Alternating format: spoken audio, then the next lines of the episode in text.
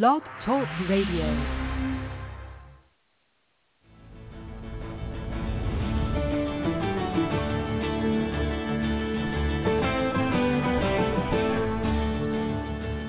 Hi, and welcome to the Art of Film Funding. I'm your co-host, Claire Papan, along with Carol Dean, author of the best-selling book, The Art of Film Funding.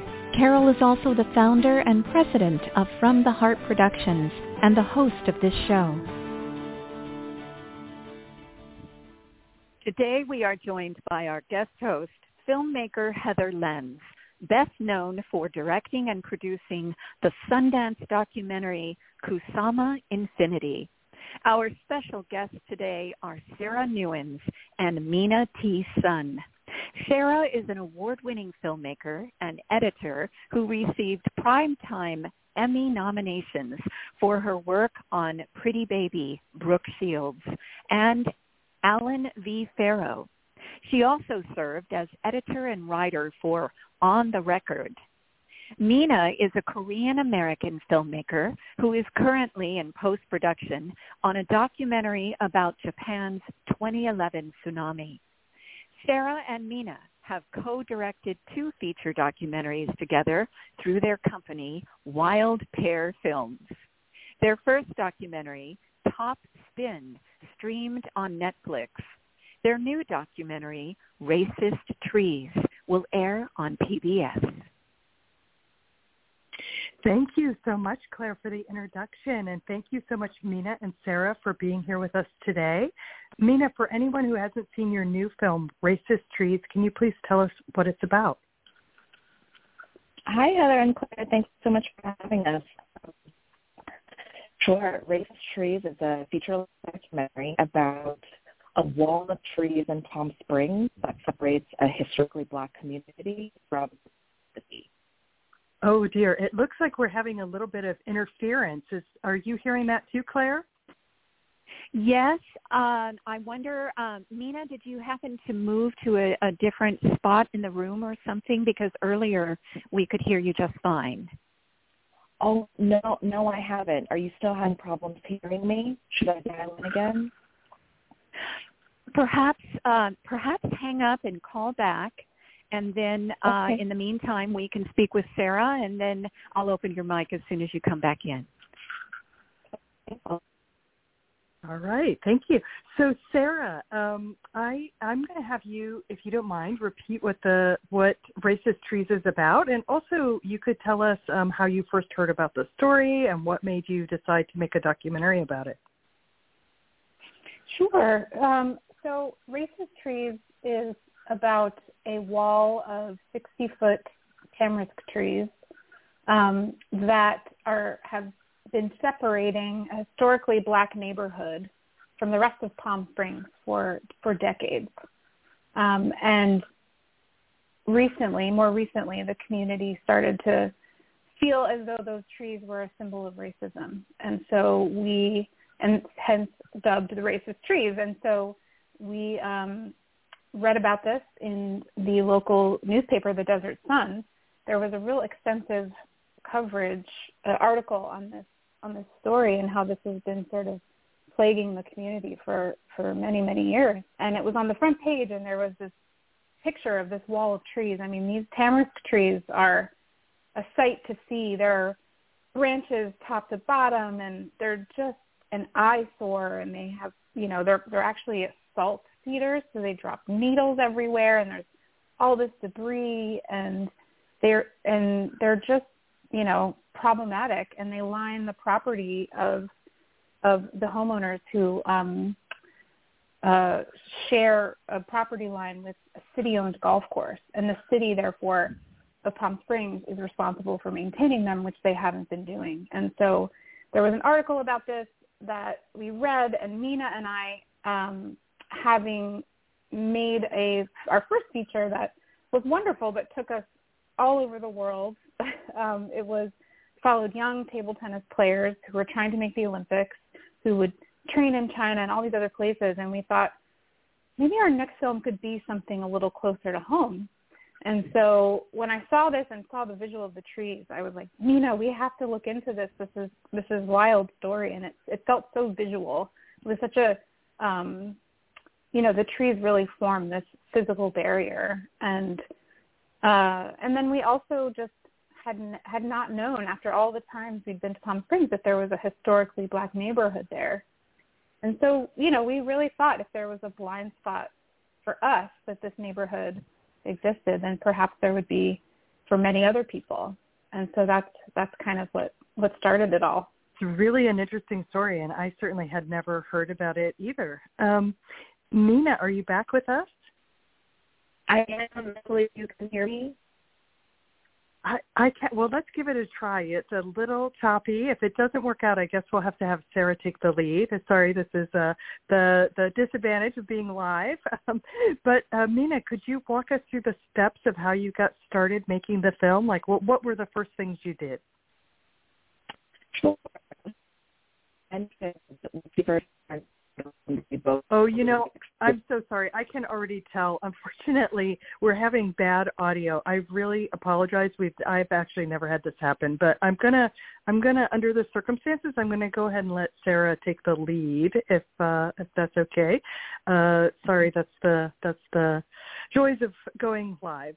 So. um Sara, could you talk to us a little bit about the steps, how you got started making the film? Like, what were the first things you did? Yeah, sure. So uh, essentially, the the story, having you know been heavily researched and written about um, by Corinne Kennedy for the Desert Sun, our first stop was reaching out to her um, and seeing about um, you know if she had uh, connections or, or if she could make some introductions to see if the community would be open to us um, documenting their um, process of trying to get these trees removed. Um, and so, you know, she was really, really incredibly instrumental in in introducing us to the the key. I mean, it is a small neighborhood, so she knew exactly who were the the most, you know, um, uh, involved in and who are the you know the, the real activists around this. And so that was sort of our first stop um, and you meet all those people that she introduced us to in the documentary. Um, the first being uh, Trey Daniel, who um, is uh, actually a white resident. So this neighborhood is small, 76 homes, but in recent years has started to gentrify. And, um, you know, I think it was Trey who once he moved to the neighborhood, started talking to neighbors and asking, you know, what's going on here? And they were, and many of the residents said, yes, we've been trying for a very long time to get these trees removed, and the city has just not responded. And so I think it was it was really through meeting him and Charles Metcalf, the and Kevin Williams, two other residents who have are part of generations of families that have grown up in this neighborhood. Um, and it's their combined efforts that really started to wake up the city. So that was like, you know, step one was just talking to all the, the people who would want to talk to us. And I think it became clear fairly quickly that the added attention of a documentary would kind of put pressure on on the city council to do something. So I think it was like a mutually beneficial thing, which you never know uh, with when you're making documentaries, you know, sometimes as a filmmaker it can feel like, you know, you never want to feel like you're parachuting in, taking someone's story and then leaving, right? And making your own, you know, and and having your own journey with it. This was really um, wonderful in that we um, we were working together, you know, um, in a way that I think I hope helped the community. Yeah, it's interesting to hear you talk about um, these issues of yeah how you got um, connected with the community and learned about their story. And I am wondering um, about um, so obviously you've already said you started talking with them, and and was it a process to earn their trust, or did you feel like you were just kind of instantly aligned? How did that part go?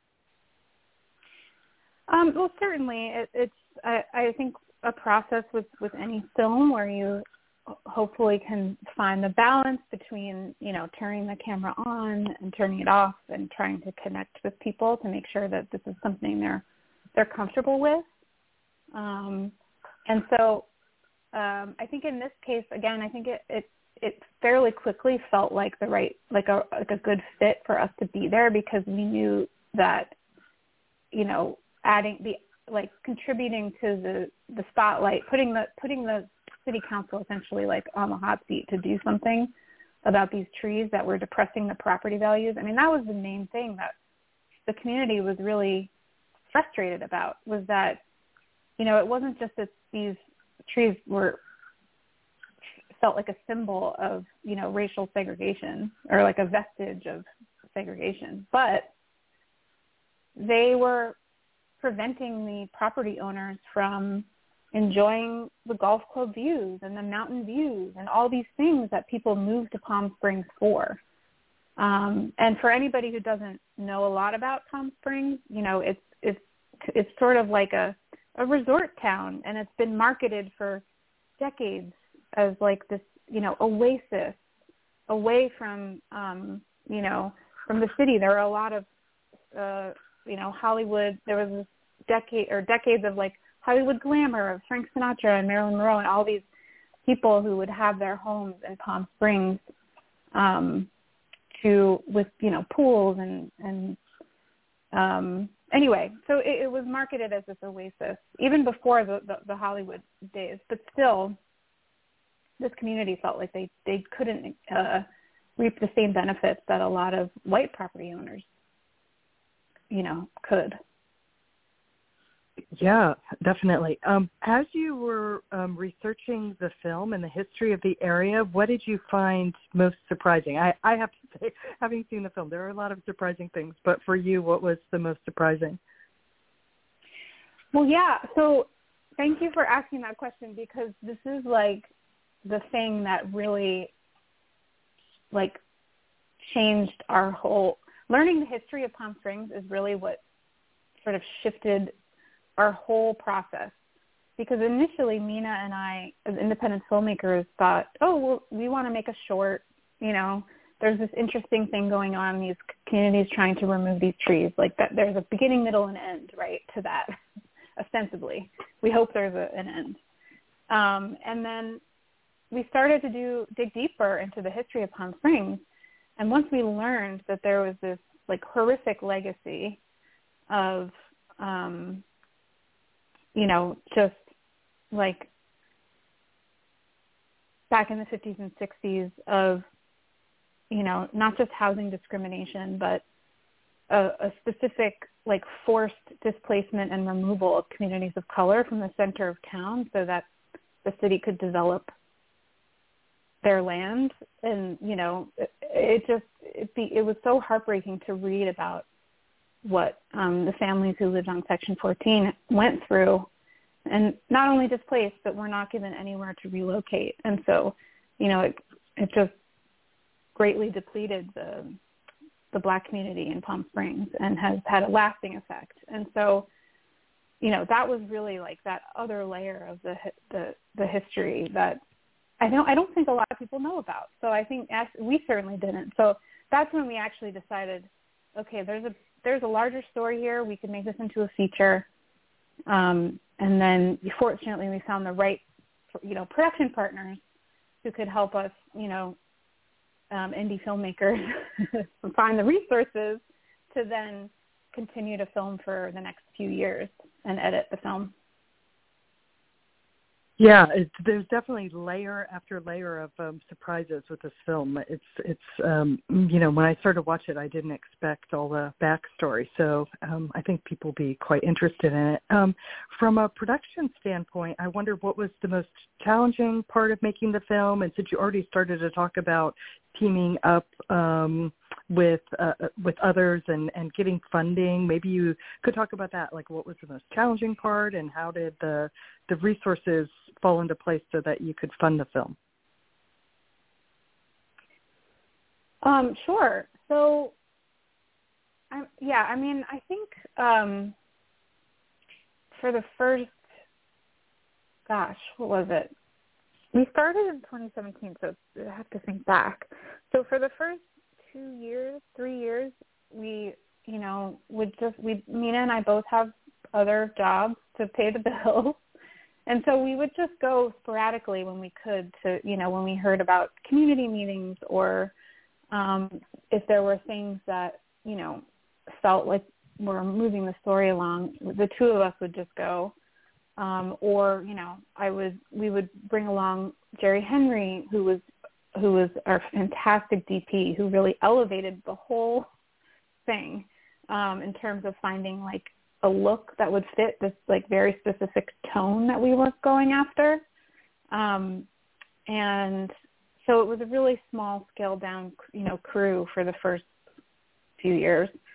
Um, and then um, we joined forces with Joanna Sokolowski, who was an amazing producer that I had known and worked with previously, who, um, you know, just really helped with all i mean producers are i think never thanked enough. They they do so much incredible work um to to find the right you know partnerships and dig up the right resources. And um eventually we um made sorry this is kind of a long winded story but we made a pilot initially because at the time there were things like um that were on that were like short form series that were doing quite well streaming online and so this pilot got us into the South by Southwest Film Festival in 2020, which unfortunately was canceled due to the pandemic. And so it, we never got to like, you know, go and experience that. But fortunately, there were still industry people who could access all of the films that were in the festival. And that is when Wayfarer Studios saw our little pilot and, and ha, you know asked for a meeting and then we um actually well anyway yeah there's another anyway sorry. I'm there there was a few other steps to that but anyway we ended up partnering with wayfarer studios. And um they were really excited about making the feature version. Um and essentially like we're just there from the from 2020 onward um, until we premiered at in 2022 at the IDFA Film Festival in Amsterdam. So they were really there and locked up with us, um, and also helped uh, brought aboard a producer, uh, Courtney Parker, who was in the trenches with us as well, like going you know out into the community and really helping us shape the story. And we had you know we really did have to do quite a bit of research to make sure we were getting it right. Yeah, I've never heard. Uh, I've heard of filmmakers having all sorts of problems connected with the pandemic and festivals getting um, canceled, but I've never heard this story before of someone actually having a, a series, a docu series, and then um, evolving into you know changing it into a feature. So it's super interesting. Um, uh, now, obviously, you know, you're an editor and you edited this film, and I'm wondering if you could talk a little bit about the editorial process, especially given what you've just said, and and um, you know how you approach documentary editing in general, and if there are any tips you can share. Share.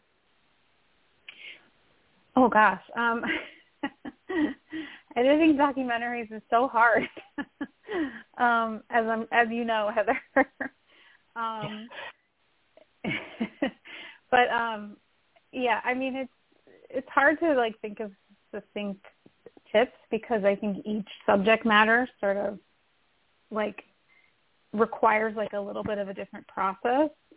Um, like for example, you know, this film is really interview driven, so we were working with a lot of scripts, and you know, Joanna was um, building like she was pouring through transcripts of all of our interviews. I mean, we we tried to interview every every person in the community who wanted who was willing to talk to us, and so there were dozens of interviews there, and of course we wanted as many of the city council members to participate as well, and we ended up only having one agree to speak to us. But I think he he does a great job of communicating their position, um, and um, yeah, and so I think there was just this feeling that we knew the story would have to work on paper. Whereas like with a verite driven film, it's less about finding finding it on the page and more about, you know, assembling each scene and finding the arc through the footage and, you know, I mean there's yeah, so it's like there's a little bit of a different process there. Um but, you know, I um I, I largely edit our films and my films just because it's such an it's such a it's a lot of times the biggest line item on on budgets. And so it was always kind of like a out of necessity um because that's you know also what I do to make a living. So um it started like that. And then I just got so completely obsessed with it with it that I wanted to keep going even though part of me was like oh it'd be nice to hire another editor but we we did have several additional editors to help kind of you know dig me out of some holes that I found myself into and you know a lot of times you feel like a little too close to it as a director and an editor and so I definitely had a lot of support in the uh, in the edit room. Yeah, it's always helpful to have fresh eyes, but I know you're a super talented editor also. And I am curious, the docu series that you had originally, is that going to be available anywhere, or is that kind of something that just got cannibalized and turned into the feature? Yeah, it was it was just a, a pilot that we had only gotten as far as a pilot, so that actually like in large part ended up being the first chapter of the feature length film Racist Trees. So um yeah, we have our film we actually decided yeah, so we decided to um separate the film into into five chapters, and so it was sort of like pivoting our docu series idea into the feature. Um, so there is yeah, there's no series. I see, I see. Okay, that makes sense. I, it, you did say it was, um, yeah, it wasn't fully completed. So, okay. And then, um, how long do you think um, documentary filmmakers should plan to edit a 90-minute film in general? I know there are a lot of variables, but just kind of, um, you know, an estimate of what you think people should plan on. Sure. So, I, I mean, there's a rule of thumb that I believe originated with the great editor Kim Roberts, who who suggested that you spend one month in the edit room for every 10 minutes on screen. So about for a 90 minute film, nine months would be like a good estimate. Um, however, you know, there's a lot of films that, you know, take can can go beyond that. And I do find that generally speaking, when I'm hired for jobs, I'm almost always extended beyond the target end date. Um, and I think that's just due to the the nature of editing being so much trial and error, and you know, hopefully you're able to do some test screening and adjust the story based on feedback you're getting along the way. And so those things can definitely extend the process. But of course, the challenge is that there's not always the funding to extend the edit. And I've also heard a lot of um, editors, you know, frustrated in the last couple of years by the shrinking um, timelines for edits, particularly in series uh, work. There's, um, you know, ones that are already have like streamers on board and are being asked to cut, you know, a 60 minute episode in like 14 weeks or something. Um, so it's it's it's interesting and it's sort of shrinking. Um, but if you're if you're on a project that has a lot of resources, I mean, I, I worked on on the record for 18 months in the edit, so and that's a 90 minute film, 94 or five minutes, something like that. Yeah, it's definitely time consuming and I, I understand what you're saying about there just being so many ways you can edit it and fine tune it and everything. So um but funding is always um so challenging with these documentaries for indie filmmakers. And so I guess to go back to to the funding, I know that you worked with um ITVS, which is like super prestigious and um, you know, just such a sought after um thing for uh, documentary filmmakers, and I'm just wondering if you could talk a little bit about that process and and like how far along were you when when they got involved? I know you had other um, people you were working with, like you mentioned Wayfarer Studios, and so uh, like how how far along were were you when ITVS got involved? So we actually um, were really fortunate to um, have that sort of dream scenario of finishing the film, you know, independently and then going on the festival circuit. Um, and you know, I think it, it seems to be happening less and less now, where films are, you know, find their distribution in in the festival world, or you know. But we we were really fortunate that we had, you know, a, a lovely um, film festival run, and um, at one of the festivals, someone from ITVS saw it and brought it to um, their team. And then, you know, it actually happened pretty quickly. Lois Vossen reached out to us and and just said all of the most magical, wonderful things you'd want anyone to say of like truly understanding our what we were trying to communicate in making the film and she articulated every single one so beautifully that it was just like, okay, there is no question here. Like these are the right partners for us.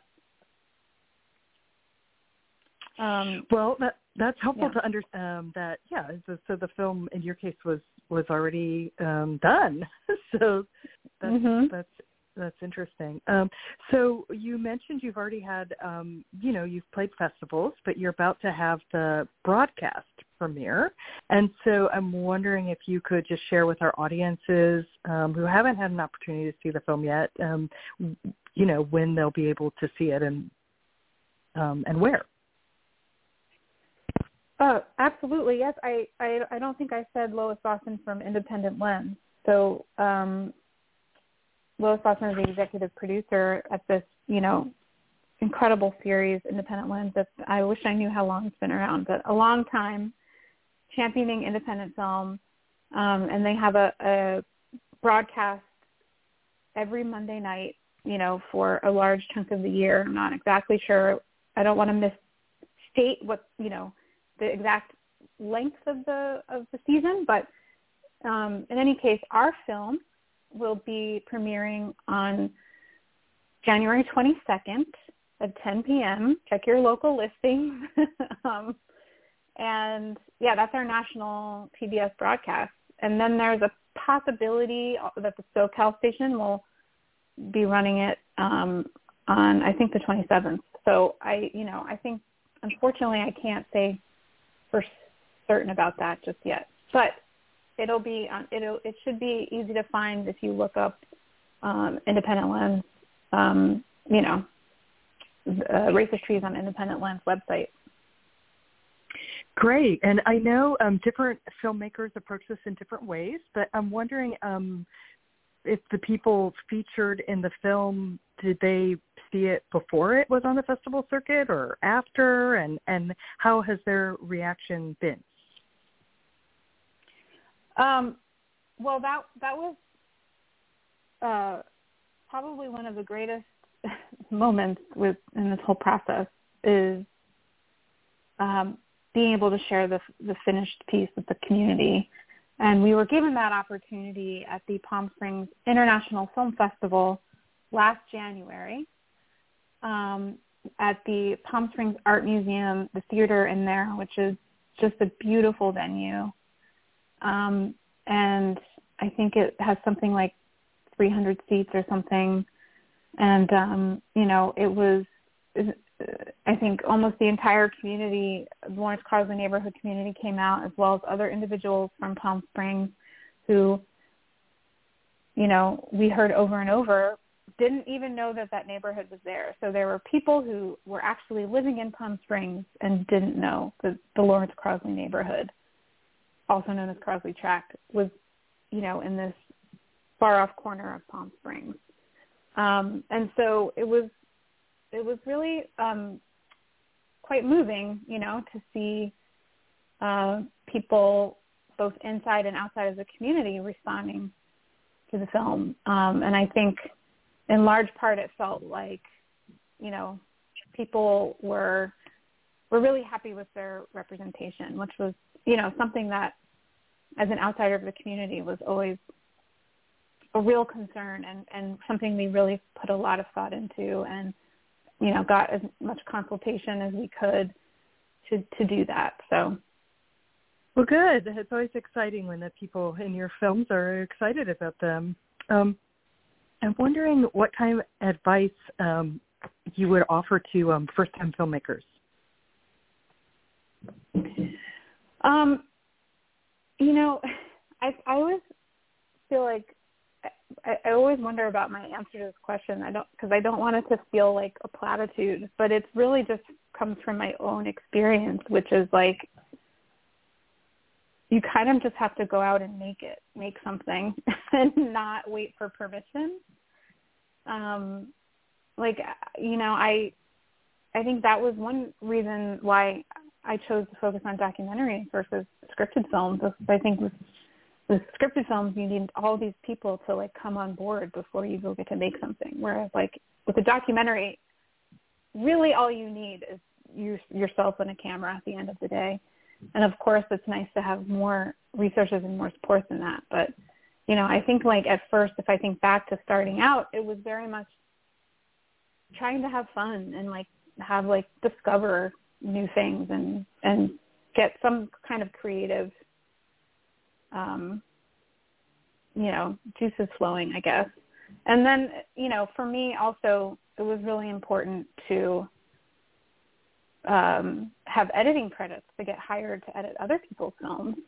So there was a real advantage to me ha- having made my own and editing in my own film to then have, you know, a little bit of a body of work to point to and say like, this is what I can do. And, you know, it just, um, became yeah it became like creating my own opportunities i guess so i i don't know i hope there's something to to glean in there for people who are starting out yeah, no, that's great. And you also said something earlier that I think is super relevant, which is that um, your first um, documentary you made with Mina Top Spin, you were traveling all over the world, which I also experienced with my film, and how that mm-hmm. um, made you realize that you could tell a great story, you know, closer to home, and it's a lot less expensive. So um, I think that's important too. And and um, speaking of um, Top Spin, um, um, I would love it if you also tell people where they can see that film. It's it's really terrific, and maybe again just remind them what it's about. Um, sure. Yeah. So so Top Spin um, is about three American teenagers who um, have to sacrifice a lot to try to become the top players in the U.S. in order to compete in the Olympics. And this was the, at the time the 2012 Olympics in London was the was the goal. And we, um, Mina and I, um, having we actually met in in grad school and co-directed a short film on one of these young table tennis players who at the time was a junior champion and was 14 years old.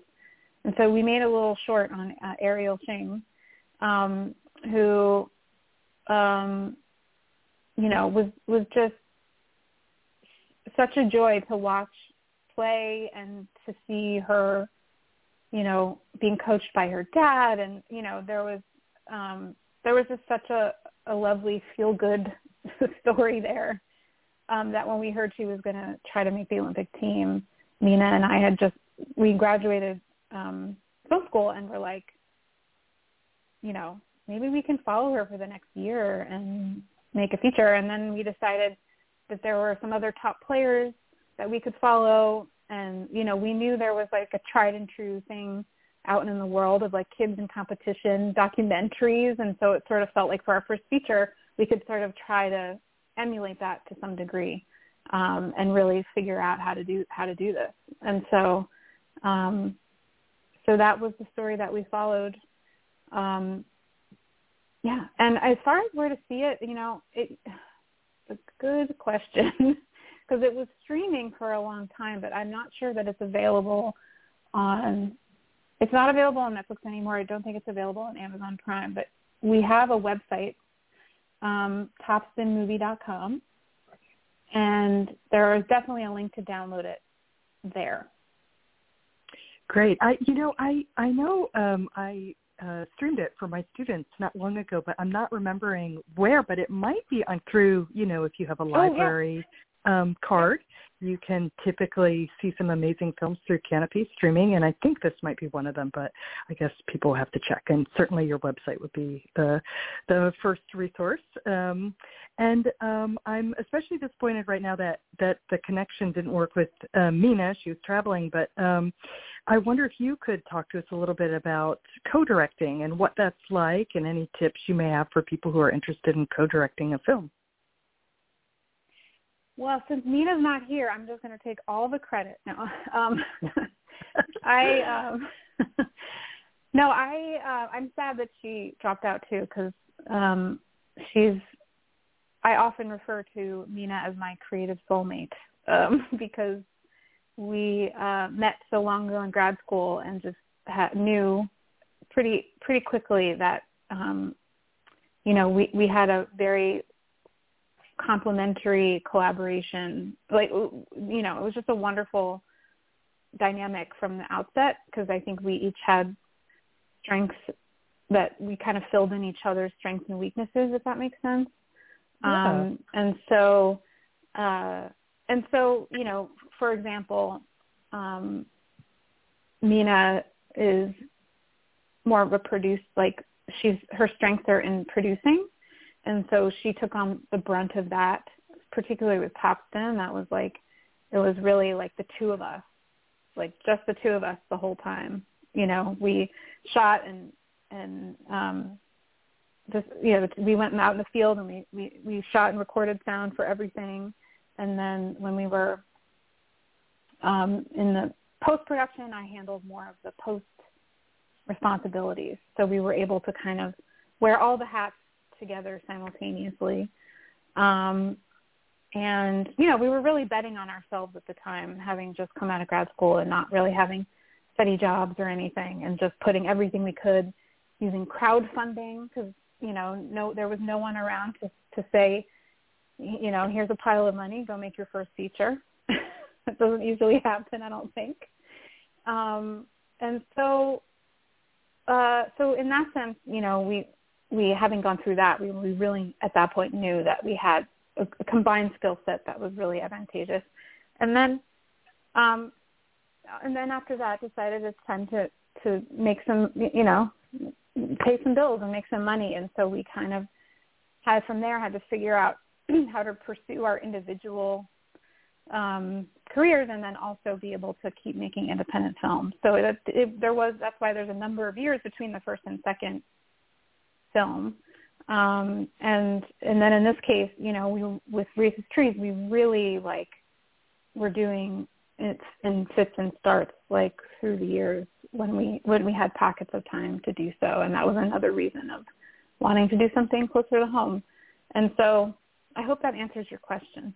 I don't know if I yeah, yeah, job. it does. I think the complementary skill sets and you know getting along so well and, and you know getting to make a movie with you know someone you have a close friendship with, it sounds you know like an amazing thing. Um, uh, so you've mentioned you work on um, your projects that you direct and, and edit, and you edit for other people too. And I, I know sometimes people are able to talk about what they're currently working on, and sometimes it's a secret. But I wonder if there's anything you're currently working on that you can share with us. Um, that's a great question, Heather. I don't know if I'm allowed to talk about. That. Well, that well, don't feel pressured. I don't don't, don't get in don't get yourself in trouble here. So okay but people um, for anyone who would like to follow your career um, could you please share your social media handles website and things like that? Sure yeah um, we uh, well it's it's i guess pretty contained. If it is to point to wildpairfilms.com which is this production company that mina and i started years ago and um, we also are on Instagram at Wild Pair Films. And there's um, information on, you know, the stuff we do together, but also stuff we've done individually. And so, you know, like most recently, I'm sorry I can't say much about the projects I'm currently editing, but the project that I finished, um, the last project I finished is called, uh, as an editor, is called Pretty Baby Brooke Shields, um, which is streaming on Hulu currently, um, and has was a um, was a really incredible project to work on, and um, you know, I I have to say, working with Lana Wilson, the director, was one of my favorite um, collaborations outside of you know the stuff that I get to co-direct. Um, so it, it's it's a it's a great story, and Lana has a vision to not just look back at you know Brooke Shields' life, which you know she became famous when she was a baby, so she's been famous her entire life, but also really looking at the the wider culture and um, how you know the over sexualization of young women has really shaped um, how we view ourselves and how society views us and has crossed the line in many ways. And so I think it was really smart to uh, approach the story that way. Yeah, it's a great film. So for anyone who hasn't seen it, I highly recommend it. I know um, we mentioned in the introduction also that Mina is also currently working on a film about the 2011 tsunami in Japan. So hopefully we'll be able to invite her on to talk about that when it's done and on a day when we have a, a connection that's working. And um, I'm also wondering if there's anything else you would like to add that I haven't asked you about already. Well, I just want to quickly mention, since I failed to uh, when you asked me about the broadcast, is that um, aside from airing on television, the the film uh, Racist Trees will be available to stream on PBS online for I think it's 60 days um, after the broadcast. So if people miss miss it, they can stream it online. Well, great. Thank you for sharing that, and I'm sure people will be excited to see it. And um, I thank you so much for joining us today. Thank you, Heather. I hope I hope uh, that sounded okay. I was sad Mina couldn't um, continue with us, but um, we really both uh, appreciate you giving our our film a, a little platform to talk about it. So thank you. Oh yeah, my pleasure. I'm a big fan of your work, and so yeah, and thanks everyone for listening today. Now, in its second edition, Carol Dean's popular book, The Art of Film Funding, has 12 new chapters to cover all areas of film financing and how to avoid expensive pitfalls. Learn how to start with an idea and end with a trailer, how to make an ask for money, create your story structure and your trailer, legal advice, fair use, successful crowdfunding, how to ask for music rights, and what insurance you can't shoot without. Available on Amazon under Carol Dean and at FromTheHeartProductions.com. I want to remind our listeners that David Raiklen is a brilliant and talented award-winning musician who scores films and can compose music for a trio or for a full orchestra. David is a very good friend to the independent filmmaker and comes highly recommended by From the Heart Productions. If you need music to help tell your story, please contact him at davidraiklen.com. That's David, R-A-I-K-L-E-N dot com.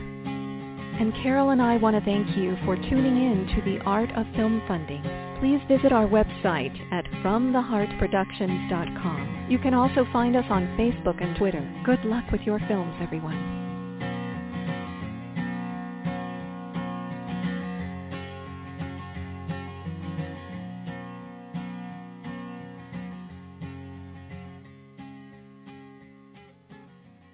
With Lucky Land Slots, you can get lucky just about anywhere. Dearly beloved, we are gathered here today to... Has anyone seen the bride and groom?